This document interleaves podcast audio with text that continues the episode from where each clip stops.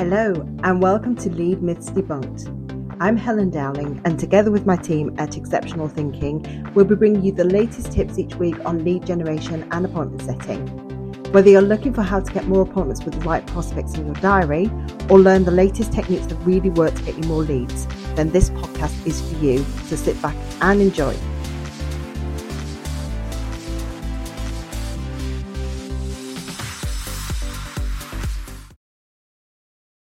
Hi, it's Helen here, and welcome to this week's episode where we're going to be talking about the things you can do once someone books an appointment with you to keep them engaged and to help them um, actually set the appointment and know much more about your business before they actually come on the call with you. So, let me talk to you about three things that we're going to be covering today. The first is a thank you page and specifically what's involved on there.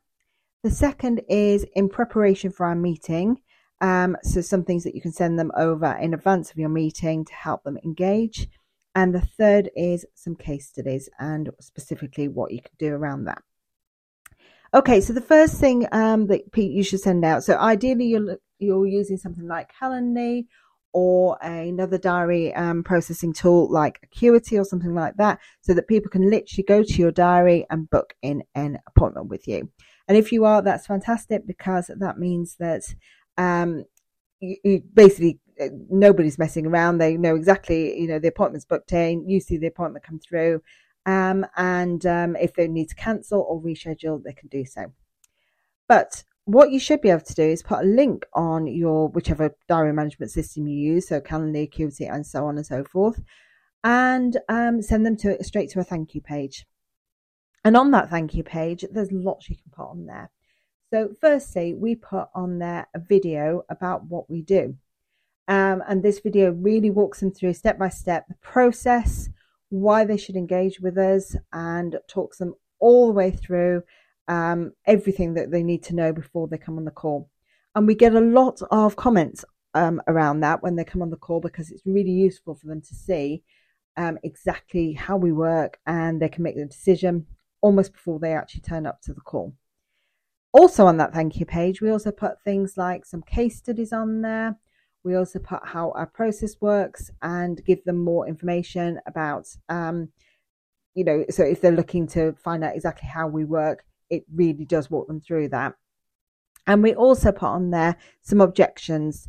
Um, so one of the objections might be what happens if um, the appointment is rubbish? What would you do then?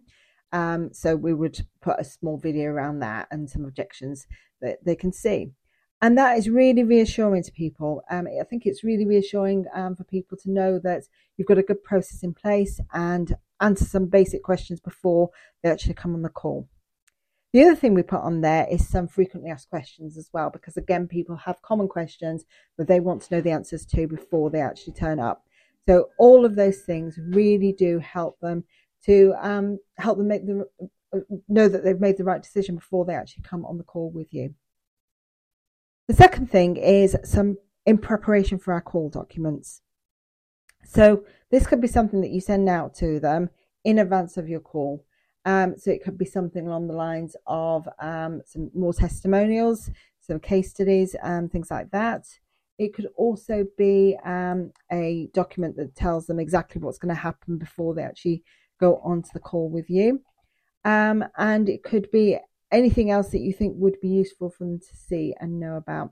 So in our um, case, we send over the presentation just in a in the actual presentation format rather than the actual um, um, recording.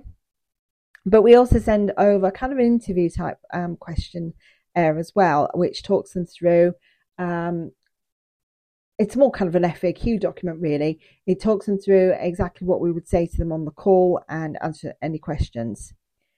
The other thing we put on there as well is some questions that we'd like them to have a think about before they actually turn up to the call as well.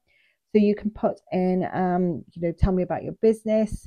In our case, it would be um, what's who's your clients, how do you get your clients at the moment? Tell me about what's worked for you, what hasn't worked for you tell me about what you're um, looking to do what what would be the ideal scenario when you come on the call what would you like to find out about and one of the things we do is not actually have that call if we don't receive that document back for them and that can help them sit as well. But it can also really help them to understand what they're letting themselves in for when they come on the call and tells them all about how we position things.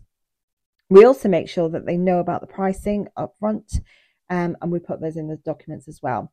And again, that's really useful for people because nobody wants to waste anyone's time. You don't want to waste your time. You don't want to waste their time. And they certainly don't want to waste their own time as well. So if they can't afford things, um, it's best for them to know that in advance, really. And then the final thing is case studies. And we try to put as many case studies as we can because we want people to know um, who we've worked with and what sort of results we've got for them.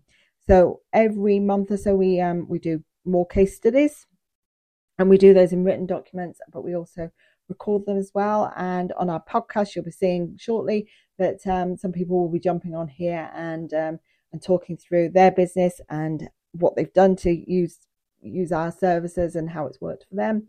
Um, and of course, we can use all those as well, both on our website, but in literature, but also before we have the call with someone. And again, I think it's useful for them to see both written case studies and also recorded case studies. And I think it's useful for everyone to see that so they know exactly what they're getting into before we actually have the call with them.